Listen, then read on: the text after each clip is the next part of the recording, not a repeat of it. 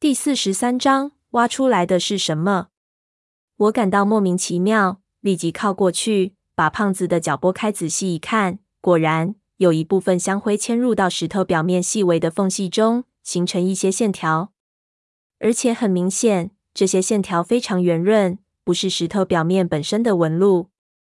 我是搞拓印的，知道这是一种拓印原理，用非常细腻的粉末来显示出的上浅痕的方法。类似于很多间谍剧里必用的，用铅笔涂抹便签纸得到写在上一页的讯息。显然有人在这神龛前的岩面上刻过什么东西。我兴奋起来，一下把香炉翻倒，把里面的香灰全部倒在地上、岩面上，开始用双手涂抹。很快，地面及岩壁开始出现更多细微的线条。这时，胖子也发现了异样。应该是挖掘这个洞的工匠刻下的。我道：“我看雷书记这么快就显灵了。”胖子道：“效率比咱们人间高多了。”你先别说的那么快。我道：“把灰全部都抹均匀。”他蹲下来帮忙，闷油瓶也凑了上来。我们把香灰涂满了一大片区域。很快，一片歪歪扭扭的文字出现在面前。这些字每一个都有象棋大小，全部是繁体。刻得无比的潦草，有些几乎模糊不清，但数量颇多，有三四十个，大大小小的。看笔记，应该是一个人所刻。文字是汉字，但其中有些字我从来没见过，应该是方言发音。胖子疑惑道：“难道之前的工匠和我们一样，也在这石岩上讨论过东西？”我摇头说：“不是，这些文字是连篇的。”显然刻的人写的是一整段话，不过刻痕非常浅，和我们一样，应该也是用石头简单的在岩壁上画出来的，没有用到雕刻工具。是什么样的一个人，出于什么目的，在这神像前写下这些字呢？无从想起，但关键应该在文字中。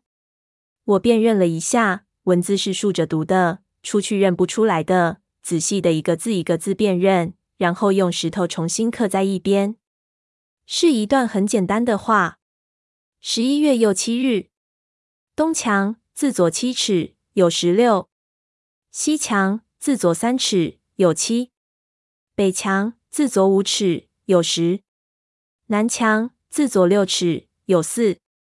细数需三日内决出复工。这是采矿计量的记录。我迟疑道：“看整个语感。”好像是一处留言，一个工头离开之前留给其他人的一点提示，并且有一个嘱咐：细数。四是上级写个下级的。东南西北，胖子看了看四周，是不是玉脉的分布记录？我摇头，玉脉的走向完全是自然形成，一点规律也没有，只在一个剖面上定什么左几尺，没有任何用处。有十六，有七，有十，有四。好像是一种计数量的标记，它在树墙上的东西。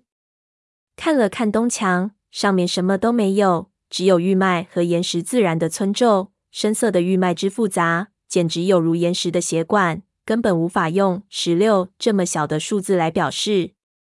而且它最后有一句“需三日之内挖掘出复工”，好像是说那十六七所代表的东西阻碍了继续开采。是什么呢？难道是石脉种无比坚硬的岩晶？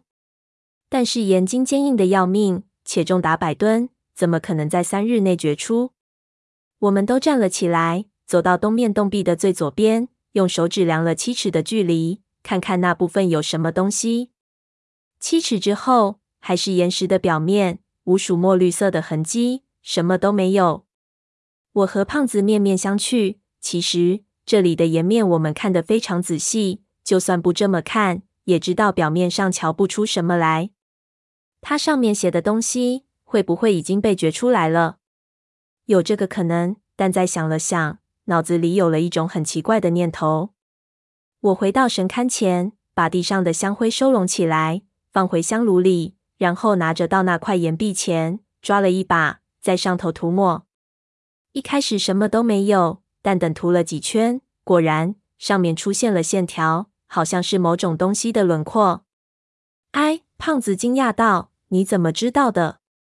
那种留言太含糊了，是会总是的最后留言，肯定会在岩面上也留下记号。我道，一边继续涂抹。